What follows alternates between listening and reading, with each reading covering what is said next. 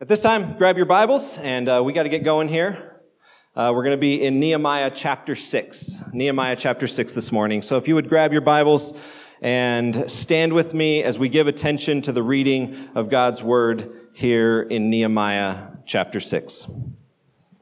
Now, when Sanballat and Tobiah and Geshem the Arab and the rest of our enemies heard that I had built the wall and that there was no breach left in it, although up to that time I had not set up the doors and the gates. Sanballat and Geshem sent to me, saying, Come and let us meet together at Hakkephirim in the plain of Ono. But they intended to do me harm. And I sent messengers to them, saying, I am doing a great work, and I cannot come down.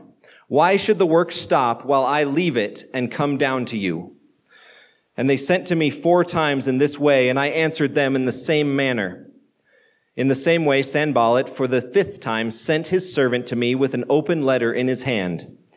In it was written, It is reported among the nations, and Geshem also says it, that you and the Jews intend to rebel.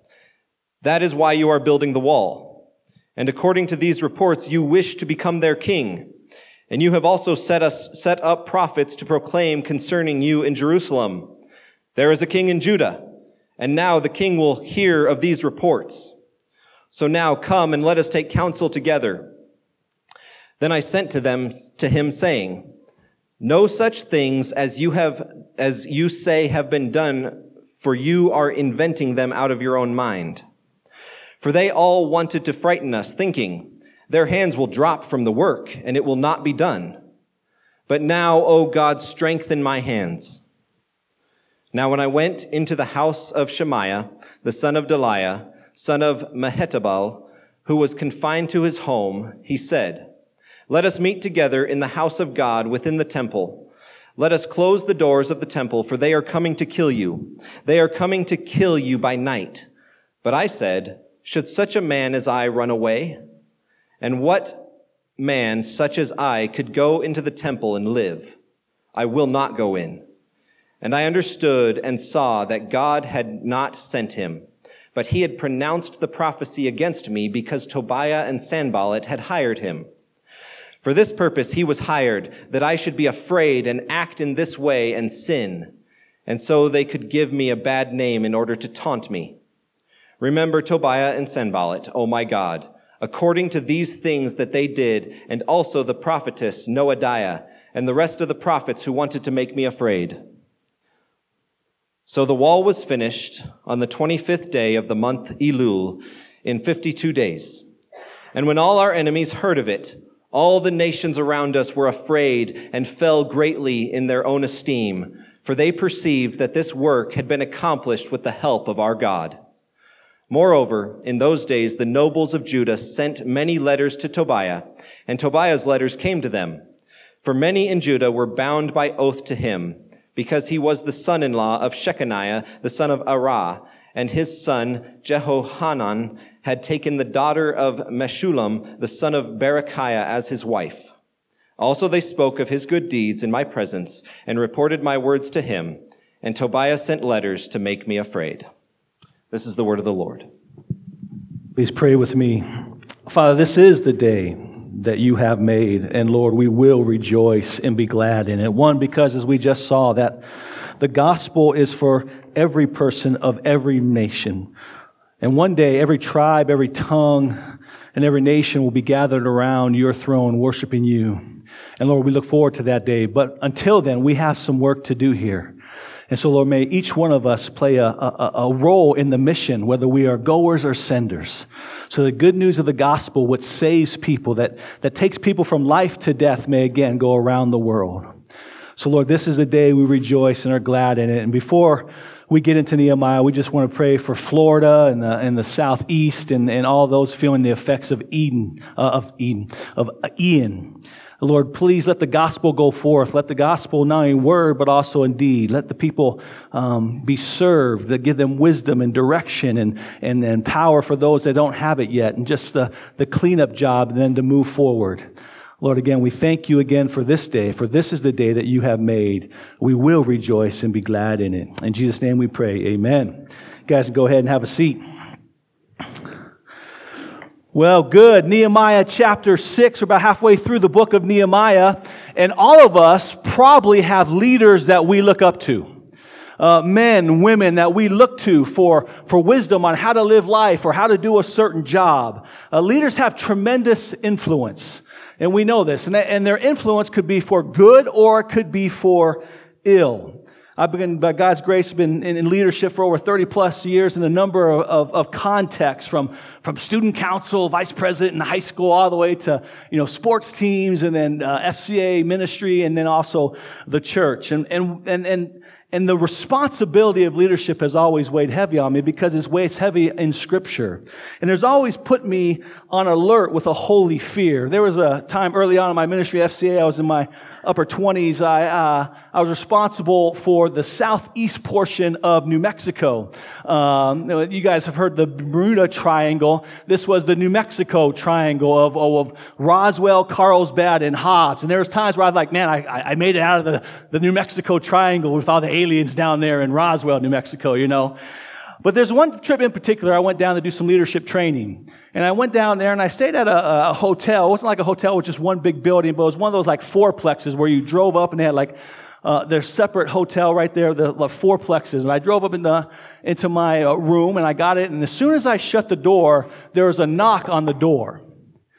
And I was like, wow, that's, that's pretty interesting. I just walked in the door. All of a sudden there's a knock there. So I opened up the door and there are two young 20 something girls there, not dressed for Carlsbad, New Mexico, but more like an LA club scene. And they're like, is so and so here? I think they is John here? He has called us to come and entertain him and party with him. And I was like, ain't no John here, just me. And I could just feel something, just discernment kind of pop in my bones. They go, well, he's not here. How about if we come in and entertain you? And I did with a holy rudeness. I said, no thanks, bye, and slammed the door. And I, I was never more scared of two 20 year old girls in my life than right then. But the reason why is because I understood that at that moment, my decision could have ripple effects through my wife, through my kids, through my ministry, and in particular for the kingdom of God. Leadership has its responsibilities and has ripple effects, for, again, impact for good or ill. And, and, the reason why I got attacked from that is because uh, we revitalized, the Lord used me to revitalize southeast New Mexico, and the gospel was going forward, and kids were getting saved, and coaches and families were going. And we've seen in Nehemiah that whenever the kingdom of God, when the people of God and the kingdom of God start to grow, there's going to be oppositions from the kingdom of darkness, from Satan. And he's going to attack. He's going to attack the people, but in particular, as we see here in Nehemiah 6, he's going to attack the leader. And this is again we find ourselves in Nehemiah 6. He has about to accomplish the great work that the Lord laid on his heart in Nehemiah chapter 1. When he heard that his, his people, his city, the city of God, was in ruins, was vulnerable, he prayed, the Lord put this, this vision and mission on his heart to go and rebuild the wall and rebuild the people of God. And as he's about to finish that, again, there's another attack on the people of God and in particular on Nehemiah. When the kingdom of God, led by the people of God, starts to grow, the enemy opposes and resists that work. And this is what we again seen in Nehemiah. The first attack started with the people. We saw that in Nehemiah chapter 2 just briefly, this verbal attack. They just tried to verbally attack them and, and tried to uh, ruin their self-esteem and their to work. And then they had threats of physical violence, in particular in Nehemiah chapter 4, where these, these guys, Sanballat, Geshem, and the Arab, come against uh, the people of God. But here in Nehemiah 6, all those other attempts have, have have not been successful. And now, when all else fails, they, they, they zero in on Nehemiah. They zero in on the leader. And what we can see is not much has changed in our day, through Nehemiah's day. When all else fails, the enemy, Satan, is going to attack the one leading the charge, leading the mission of God. And so that begs the question in here for all of us well, who are the leaders? Well, if you're a Christian, you are a leader. If you follow Christ, you are a leader. Everyone in this room is a leader at some level in the faith. First and foremost, we lead ourselves. We lead our own lives. Paul told Timothy, pay close attention on yourself and on your teaching. Why? Because everyone around you, where you live, work, and play, you have an effect on. And they're looking at you. So first we lead ourselves. Second, some of us lead families. We lead spouses. We lead kids. Some of us lead businesses and, and co, co uh, laborers in, in, our workplace or, or students. Some of us lead our friend groups. All of us in here are leaders. All of us in here have influence for the kingdom of God. Therefore, that makes you an enemy of Satan in the kingdom of darkness. And Nehemiah this morning helps us live out God's desire, helps us live out God's mission for your life and my life, in our lives, despite how the enemy might try and cancel us over and over again. And so today we're going to see some principles on how Nehemiah, how Paul, how Jesus, how you and me can resist that opposition and walk by faith and righteousness as leaders. So we see attack number one. We see the tactics of the enemy is distract you, the leader. It's this distraction. Look at Nehemiah 6, 1 through 9. And we see this first attack comes actually in two parts. Uh, there's a subtle distraction, and then there's a not so subtle distraction. Look at verse 1. Now, sound, now, when Sanballat and Tobiah and Geshem the Arab and the rest of our enemies heard that I had built the wall and there was no breach left in it, although I had to time to not set up the doors or the gates, Sanballat Geshem sent to me saying, Come, let us meet together at Hakkephirim in the plan of oh no, in the plain of oh no. So we see Sanballat and his group of Yahoos again are come on the scene. They have failed in their attempts over and over again to distract, to resist, to oppose, to stop the work that the Jews and Nehemiah were building. So they decide to, again, zero in on Nehemiah and try and distract him from finishing the job. And they say, hey, Nehemiah, let's meet in Ono, uh, this place. You've been working hard. It's time for you to take a break. You've done great labor in these 50 plus days. Why don't you just take a break? Come visit us up uh, in the city of Oh No. And he says it four times. Say, we, we're not going to harm you. We, we just want to make peace. I know we've been kind of, you know, idiots toward you and trying to stop this work, but, but let's just be peace now. It was like a, a peace summit. It's like all the leaders in the area saying, let's, let's come to this and have a peace summit. We want to make peace with you, Nehemiah. And they tried to make this happen. Now, Ono, as, as many of you guys might know, is uh, where John Lennon's late wife is from, Ono. Um, Yoko. Oh, oh no. Oh, oh, dad jokes. Gotta love them. Um, this is about 20 miles northwest. And again, this is a city that they, they go to. They're trying to pull Nehemiah away from the wall and what he's trying to do. But Nehemiah sniffs out the deception. It says in verse 2b that somehow he, he, whether discernment or he had spies, it says they, he learned that they tried to do him harm. So he does not fall for it. He does not fall for the deception. He says no to it. And one of the main reasons why he says no is because he's so focused and concentrated on what the Lord has for him to do. He's concentrated on the mission of God and is not, nothing's going to distract him from not completing what he's been called to do. So verse three, he says, sorry boys, I am doing a great work and I cannot come down. He doesn't say like, hey man, I'm busy.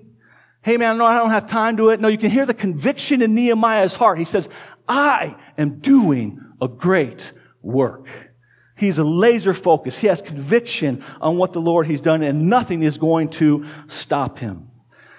We have the same enemy that attacked Nehemiah attacks you and me.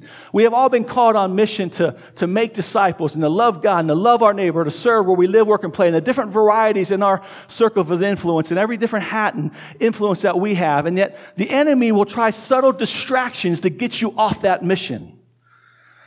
And what we need to say is, oh no to the enemy. There's a, a, great story of Henry Aaron. He's one of the great home run power hitters all time in Major League Baseball. And they're playing the Yankees. Yogi Berra, he's a catcher for the Yankees. I think they're in the World Series. And there's this story. Hank Aaron comes up to bat. And, and Yogi Berra catchers, tell me what they try to do. They, they chirp a lot at the batters. You guys might not see this on TV, but when you go up the catcher, some of these catchers are chatty and relevant. And they're talking about everything from your mom to your kids to, you know, the, the weather and, and what Yogi Berra did, he's like, hey, Hank, you, you're holding your bat wrong. There's labels on the bat. You're supposed to hold it in a certain way. He goes, You're supposed to hold your bat so you can read the labels. You're holding your bat wrong. If you swing and you hit something, it's going to break and you're not going to be able to get a hit.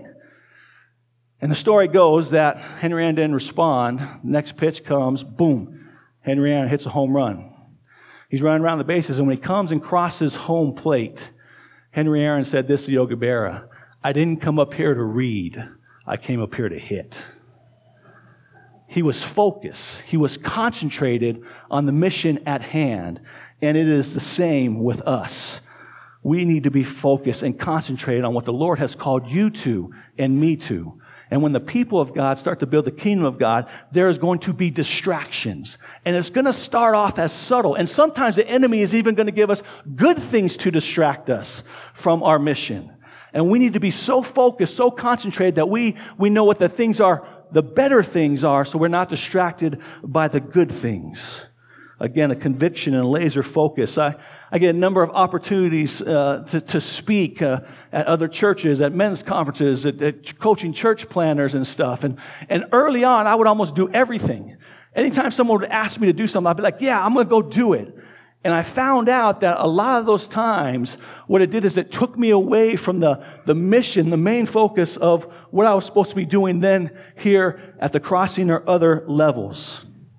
And so Philippians 1 9 became a, a kind of a, a life verse for me to kind of give me discernment on, on, on what things I should do, what I should accept to go speak at, and what I shouldn't do. And it says this and this is my prayer that your love may abound more and more with knowledge and discernment so that you may approve the things that are excellent.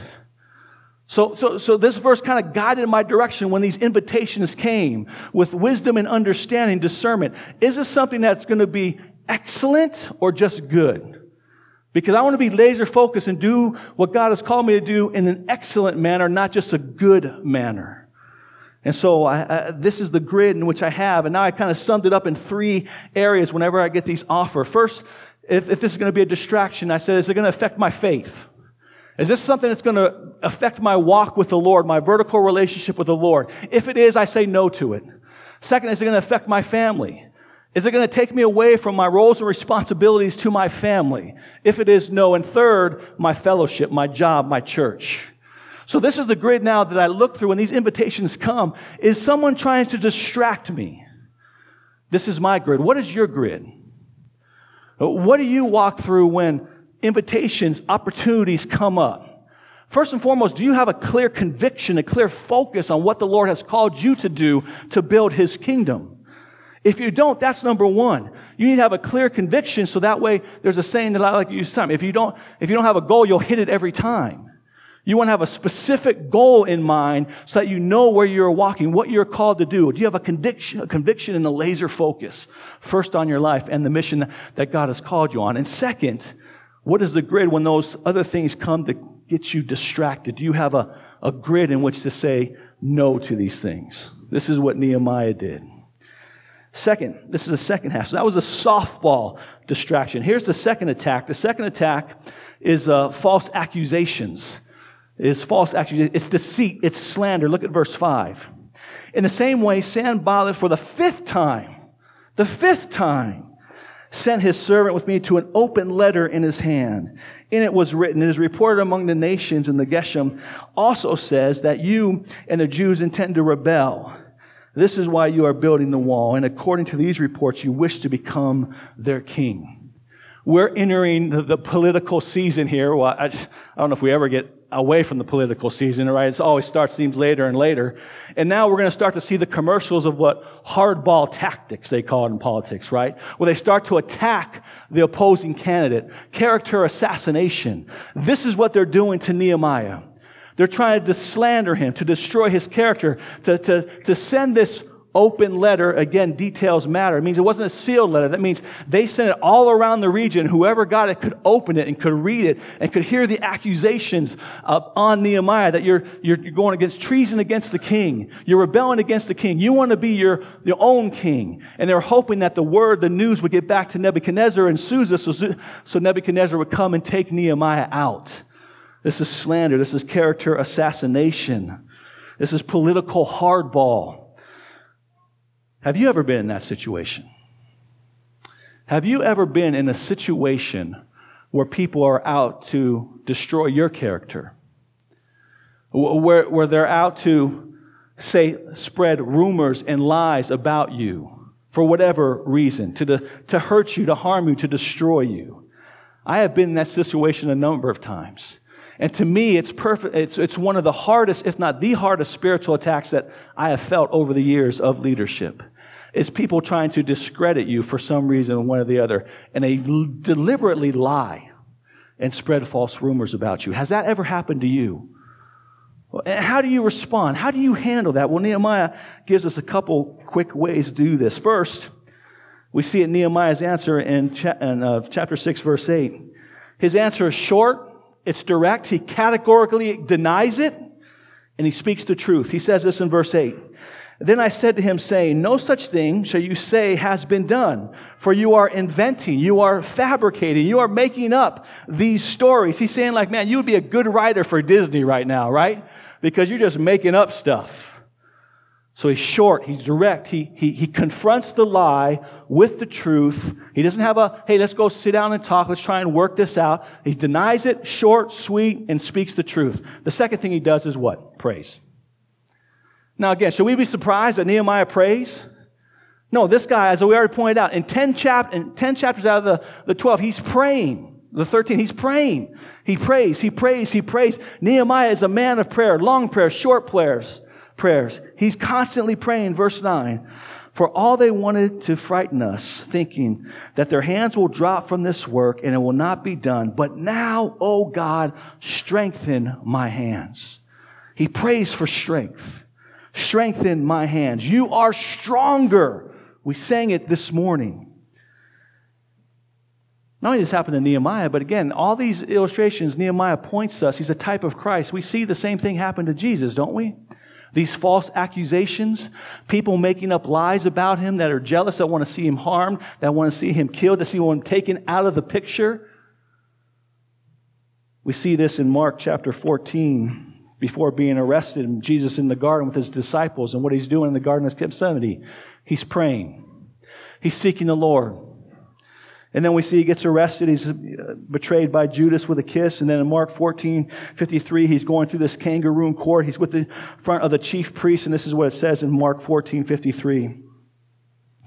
Now the chief priests and the whole council were seeking testimony against Jesus to put him to death, but they found none. For many bore false witness against him, but their ten, ten testimony did not agree. And some stood up and bore false witness against him again. Constantly false witnesses, people standing up and trying to slander, character assassinate Jesus. How does Jesus respond? We already saw that he prayed in the Garden of Gethsemane, and this is what he says in Mark 14 62. Jesus' response is short, it's to the point, and it's truth. This is what he says. They question, Are you the Christ? And Jesus says, I am, and you will see the Son of Man seated at the right hand of power and coming on the clouds of heaven. And then from the rest on, he's silent. He doesn't speak again. He prays and he, and he objects with short, sweet truth. So when someone is coming against you and trying to slander you, trying to assassinate your character, we pray we categorically deny the, the accusation, short, sweet, to the truth, no arguments. And then you trust in the Lord and what He will do. Let Him fight and stand in your place. One thing I want to point out quickly, though, again, is Nehemiah's prayer. This is what we are to pray for when we feel the attacks of the enemy in this situation. Look again at Nehemiah 6 9 in the prayer. But now, O God, strengthen my hand. We, we see that the, we don't have the strength in ourselves. We don't have the willpower in ourselves to confront these attacks. We might for a short season, but ultimately it's going to get the best of us. We're going to get in the flesh. We're going to fight and it's going to go wrong. Nehemiah. Paul says in Ephesians chapter 6 that he, when he gets these attacks, he says this, finally be strong in the Lord and the strength of his might. Jesus in the Garden of Gethsemane, Lord, give me the strength. Nehemiah, Paul, Jesus. They pray for strength. This is a strength that comes from outside of us into us to strengthen us. It is the Lord through the Spirit and the power of His Word that now strengthens us and gives us the abilities to fend off these attacks. So this is how we are to respond to these kind of attacks. We pray for the strength of God. empowered by the Holy Spirit, informed by His Word to get us through this trial. Listen, if you want physical strength, you go to the gym and you work out. If you want spiritual strength to fend off the attacks of Satan and the enemy, you pray. And I pray. And we should pray every single day. This should be our prayer every single day before we even get out of bed. Oh Lord, my God, please strengthen my hands. Because we're about to step out of those doors and there's going to be an enemy waiting to steal, kill, and destroy that we're going to need to confront. So we see that that's attack number one. The next two will go quickly. Tactics of the enemy. Attack number two is discredit the leader. Discredit you, the leader. Look at Nehemiah chapter 6, 10 through 14. In these verses, we read about these false prophets who, who hired by Tobiah and Sanballat to cause Nehemiah to sin, to sin, to discredit him. Look at verse 10. Now, when I went to the house of Shemaiah, the son of Delaiah, the son of Mehetabel, who was confined to his home, he said, Let us meet together in the house of God within the temple, and let us close the doors of the temple, for they are coming to kill you. They are coming to kill you by night. And now Nehemiah hears this, and this could be a credible threat, right? Here's these prophet, prophets of God coming to Nehemiah, and, and, and, hey, they're coming to kill you. This isn't no. This has been the threats before. They've come to want to kill the people. Now they're coming for you, Nehemiah. This is a credible threat. So it's wise to, to, to take this threat at face value. Nehemiah does, but the answer given to him, Nehemiah says, "Oh, this sounds a little bit fishy." Kind of tipped Shemaiah's hand to Nehemiah. First, he says, Shemaiah, uh, the, counsel is, hey, you need to run and hide. Now, Nehemiah is the leader. In chapter 4, when these same threats came against the people of God, that we're coming against you to murder you, to kill you, Nehemiah stand, stood up like a great leader and he gave this inspiring speech to the whole nation. He said, Do not be afraid, for the Lord your God will fight for you. Trust in the Lord. Get your eyes on the Lord and off of your circumstances. He will fight for you. I'm, I'm paraphrasing. He will fight for you. So keep working. And if necessary, go to fight. Go to fight if necessary, if it comes to that. Pick up your sword, pick up your trowel, and keep working. So first, Nehemiah sniffs it out. He says, I'm not going to be a coward. I'm not going to be a hypocrite.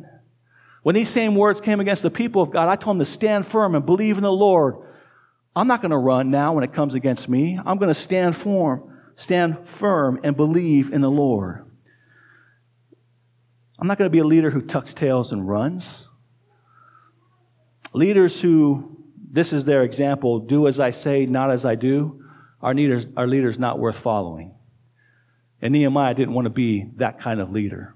So that's number one. But the biggest reason why he, he fished out the bad counsel is that this prophet of God, who's supposed to be speaking on behalf of God, tells Nehemiah to go disobey God to save his life. Hey, you want to save your life? Here's the commands of God. Disobey those and go the opposite direction. Do exactly opposite of what God's word says. You see, Nehemiah was not a priest. He was not allowed into the temple.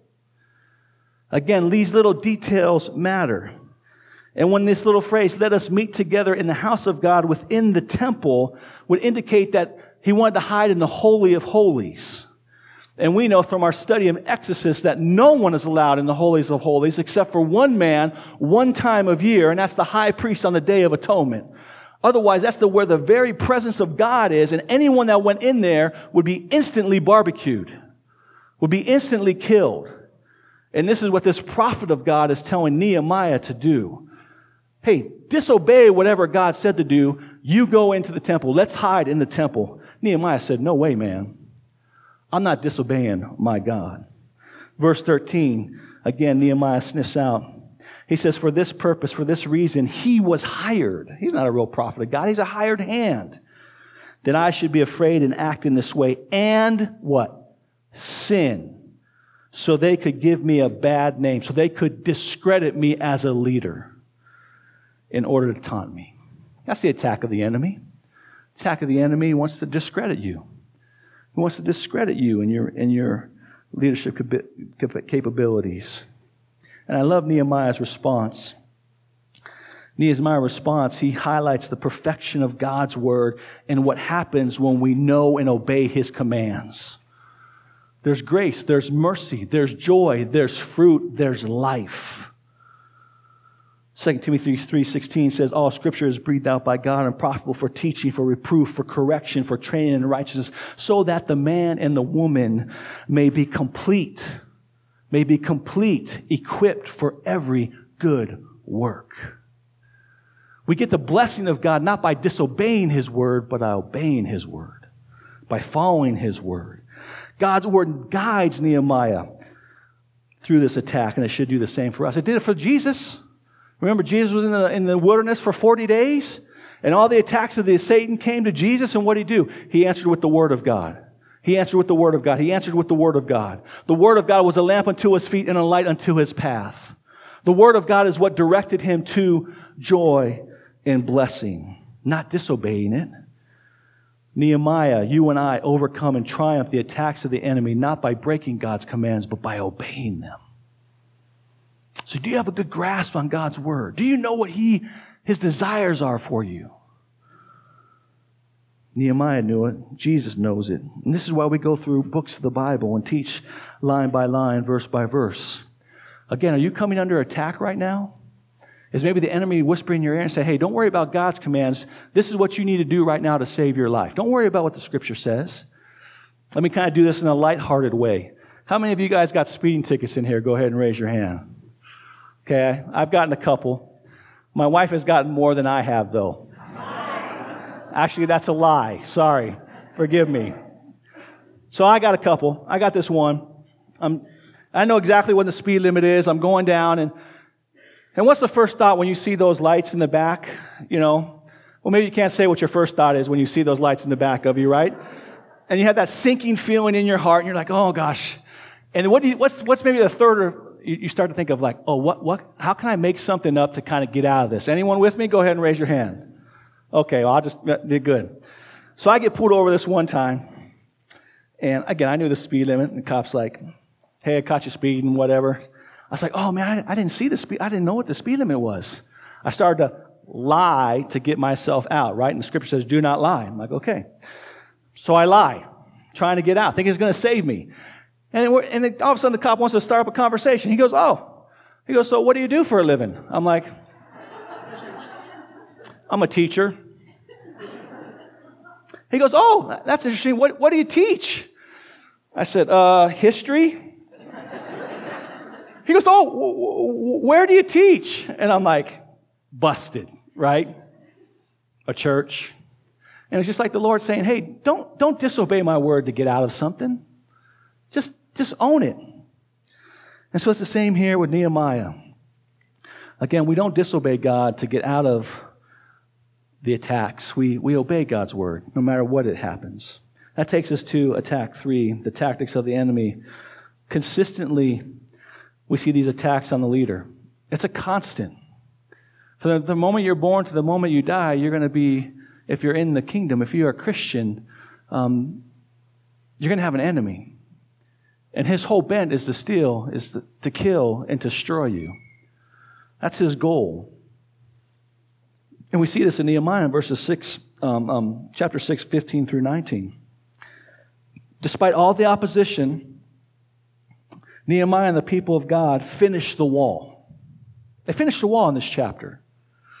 But notice verses 17 through 19. The enemies again keep coming and coming, even though the wall has been built. Nehemiah 6:19b says, "And Tobiah sent letters to make me afraid." And again, this shouldn't, shouldn't surprise us. Our enemy is relentless. He's ruthless, and he will never give up as long as he has the ability to deceive you and me and try to get us off the path. Peter says that he's a prowling lion seeking whom he may devour. That's what he does day in and day out as he prowls around like a roaring lion. He's also known as uh, Satan, the devil. He's an accuser, he's a slanderer. He's constantly trying to destroy us. In Luke 4, we see the same thing. It happened to Nehemiah. Again, it's happening to Jesus. Again, we looked at Jesus in the 40 days in the wilderness. And this is what it says in Luke chapter 4, verse 13. And when the devil had ended every temptation, again, against Jesus, it says he departed from him. And there's no period there, but it goes on and says this Satan departed from him until an opportunity arose. So even against Jesus, after he has 40 days getting attacked by Satan, he's overcoming every single attack with scripture, by faith, the devil goes away till, until another opportunity. And that's the same with us. We may come into contact, may be attacked by the enemy, we may overcome him, but he's not done. He's just going to regroup, recalibrate, and come back to try and knock you off the horse again somehow. He's gonna, he, he's studying you. He's watching you. He knows your tendencies. He knows your fleshly desires and he's going to attack again at the opportune time against you. And you have to have your head on a swivel. You have to be alert. You have to be watchful, as Peter goes on to say. Just like Nehemiah, just like Jesus, the enemy will keep on coming, keep on coming, keep on coming, keep on coming because he understands the influence you have with those who don't know Jesus. He understands the power of the gospel. He understands that you hold the message of life and he wants to do everything possible to knock you off the horse so those non-believers say, oh, yep, see, that stuff doesn't work. He's a hypocrite. He doesn't really believe that. He's just trying to say that, trying to control you. The attacks are constant over and over and over again. We can all attest to those. But here's the good news despite all the attacks, despite all the enemy's efforts to, to get Nehemiah and the people to stop building the wall, God still built the wall. And, and, and it's the same with you. Again, we have a mission. God has called you and I on a mission. He's given you a purpose. When the people of God start building the kingdom of God, there's going to be opposition, but there's nothing the enemy can do to stop the purposes of God. And that should give us great hope. Isaiah 14 says this the Lord has a purpose, and who can, who can stop it? It's a rhetorical question. No one can. The Lord is in heaven, He does whatever He pleases. John 10:10 10, 10 says, A thief comes to steal, kill, and destroy. That's what the thief comes to do. That's what the enemy comes to do. But it doesn't matter because Jesus said, I've come to give you life that you may have it in abundance. The wall got built. Look at verse 15. So the wall was finished, despite the attacks. The, the big general attacks on the people, the, the softball attacks on Nehemiah, the hardball attacks on Nehemiah, the verbal threats, the physical threats, doesn't matter.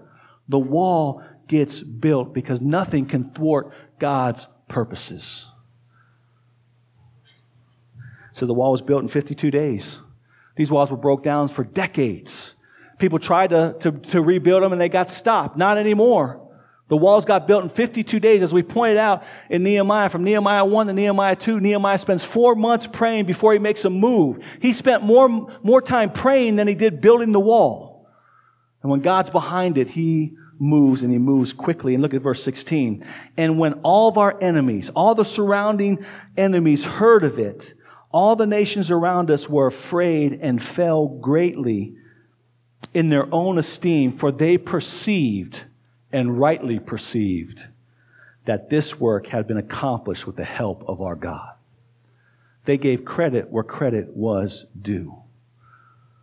They, they, they, looked and saw what the people of God did in 52 days and were amazed, and they can only ascribe it to the power of their God working in them.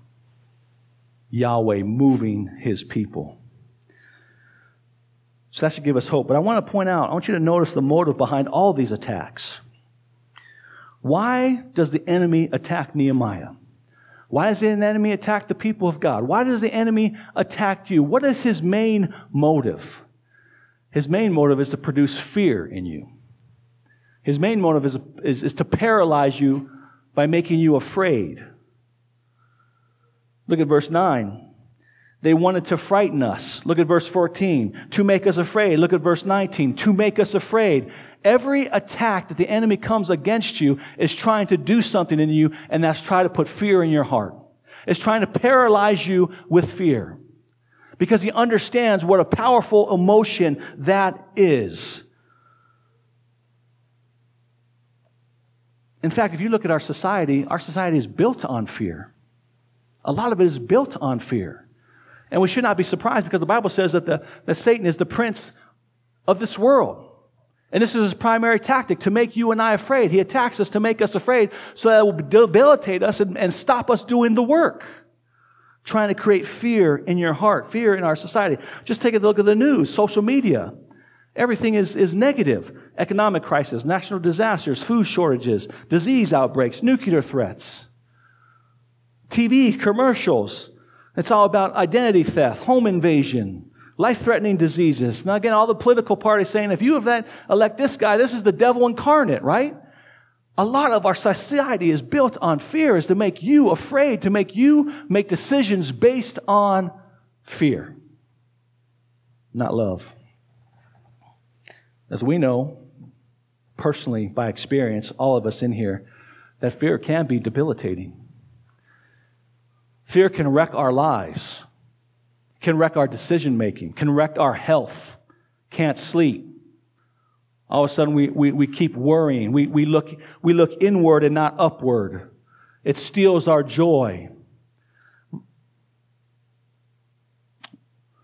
We lose sleep. We start making decisions on hypothetical situations that don't even exist. We make them up in our own minds because fear has gripped our heart. And we say, well, if this happens, if this happens, if this happens, if this happens, and all of a sudden none of that has happened, yet we're making decisions on what just happened. And nothing's happening. Fear wrecks us. The enemy understands this or it paralyzes to a point where we can't make any decisions. Right? Anybody with me in here? Same tactic in Nehemiah's day as it is in ours. The enemy wants to make you afraid, he wants to produce fear in your heart. But again, the good news is he can't thwart the plan of God. So, what do we do? How do you overcome fear? Well, let's look what Nehemiah did. He gives us some great principles. First, he does what James did. Even written James, thousand, he says, thousands of years later, draw near to God, he will draw near to you. That's, that's number one. We don't look inward, we look, we don't look inward, we look upward. Remember, we go back to Nehemiah chapter 1. He reminds himself who this God is. Nehemiah 1. O Lord, the God of heaven, the great and awesome God who keeps his covenant and loves his people with a steadfast love. That's number one. That same promise for Nehemiah and the people of Israel today is the same promise for you. That we have a great and awesome God who spoke and created you in this world. And he has covenanted with us. If you have repented of your sins and trusted in Christ, he is your father. You are his child and nothing can snatch you out of his hand. And he loves you with an everlasting, perfect love and will do everything possible to bless you, to keep you. So that's the first thing. We remind ourselves on who God is and what his promises are for us. Secondly, we again, for the people of Nehemiah, what they had to do, they just had to wake up, walk out their door, and what they see? They saw the wall. They had a physical representation of the love of God for them, the protection of God for them by the building of the wall. They got up every morning, and went out, and saw, saw the wall. For again, for decades, for hundreds of years, the wall was not there. And now they walk out 52 days later and they see the wall. They see the protection. They see the love of God. They saw what God did through them. They gave him glory and they received their joy.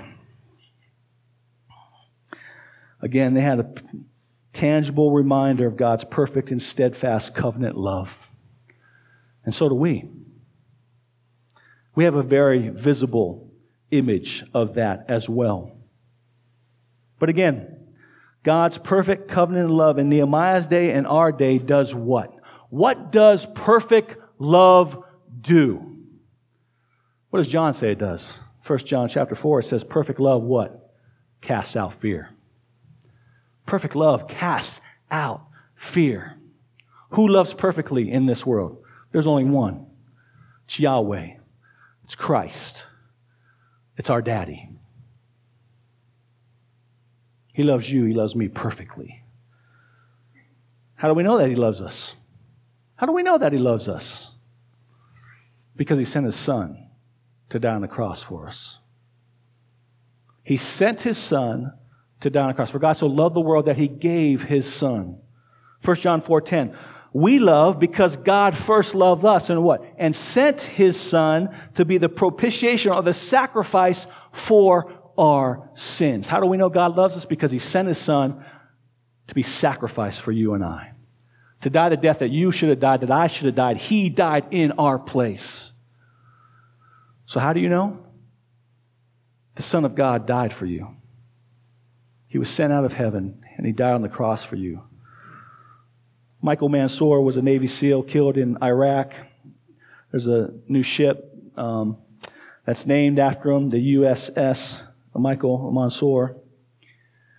He was up on a roof with a couple of his teammates or a sniper overwatch, and all of a sudden the enemy knew they was there, and a grenade came up over on the wall. He had the opportunity to jump off to save himself, but instead he dove on the grenade. He died. He, he, he saved his teammates. He sacrificed for himself so that they may live. Do you think they thought, hmm, I wonder if Michael loved us? No. They knew exactly how he felt about them, that he loved them. Why? Because he gave up his life for them. If, if, if a, a, human being is able to do that from another human being, what about the Son of God doing that for you? How much does that declare his love for you and for me? It's, it's, it's unbelievable. But it gets even better than that. He was sent, he was sacrificed but accomplished something. Again, accomplished our salvation. Uh, look at, look at Nehemiah again, verse uh, 15 again. So the wall was finished. Circle that word, finished. That is the same word in the, the Septuagint, which is the Greek Old Testament. That, that same word was used of Jesus on John 19 when it said that Jesus was up on the cross and he declared, It is finished. God secured our salvation. Jesus secured our salvation on the cross. And so the people, people in Nehemiah's day, they got to wake up and walk outside the door and see the wall. If we, if we want to cast out fear in our hearts, we get up and we don't look to a wall, we look to the cross. Perfect love that cast out fear. We see what the Son of God did for you and for me. He was sent, he was sacrificed so that we may be saved. Therefore, when you fear anxiety, when you feel it, the worry, the fear, the being afraid starts to well up in your soul, and you, and you wonder if God really cares, you wonder if God, are you there? Do you see what's happening? I need help. Again, you don't look to the wall, you look to the cross.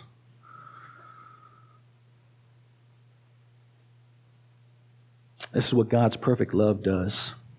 Again, He was sent to be sacrificed so that we may be saved. It is finished. Nothing else has to be done. We look to Jesus. In Jesus, we have perfect protection from our greatest enemy, sin, death, and hell. And then we have the, the word that says that he will lose none of us. Those that repent and trust in him, he will lose none of us. And then we have the promise that all things happen for the good to those who love him are called to his purpose. That is something we can bank our life in, whether we're in a valley right now. A lot of us might be in a valley right now. We have nowhere else to look. We have fear. Where do we look? We look to the cross. We look to the promises of God in our lives. We look to Genesis 50 20, what man has meant for evil, what? God has meant for good. God turned the fear that he that the enemies of God against the people of God, he turned that fear, what they were trying to produce, he turned it on his head and gave them a, a fear of hope, a righteous fear. Some of you in here, again, are gripped by fear right now. And what you need to do is just look to the cross. Look to the perfect love that was demonstrated in your place that the Son of Man was sent and sacrificed for your salvation, and that's where you need to look. Some of you in here don't have the security of that protection of Christ and His blood that covers your sin. And you need, for the first time, you need to, you need to repent of your sin. And you need to trust in Him and His life, His death, and His resurrection for your salvation, so that you may be secure in Christ, that you may be saved. That's ultimately what Nehemiah and this chapter is about. The people of God doing a great work for God. The enemy of God comes to oppose them, but the enemy can do nothing to thwart him and thwart his purposes. And the reason why is because God is on his throne, moving all things to an end. And that's the redemption of his people in Christ Jesus for his glory and for your and I joy and salvation. Let's pray. Father, thank you for your word. Thank you for these little wisdom principles, these kingdom ethics that help us from the attacks of the enemy. Lord, we know that those of us that are in Christ will, will constantly be barraged with attack after attack after attack. And Lord, uh, it's not in our own strength where we find hope. It's first in prayer and acknowledging who you are, seeking your strength by the power of your Spirit, informed by your word, and doing it in community.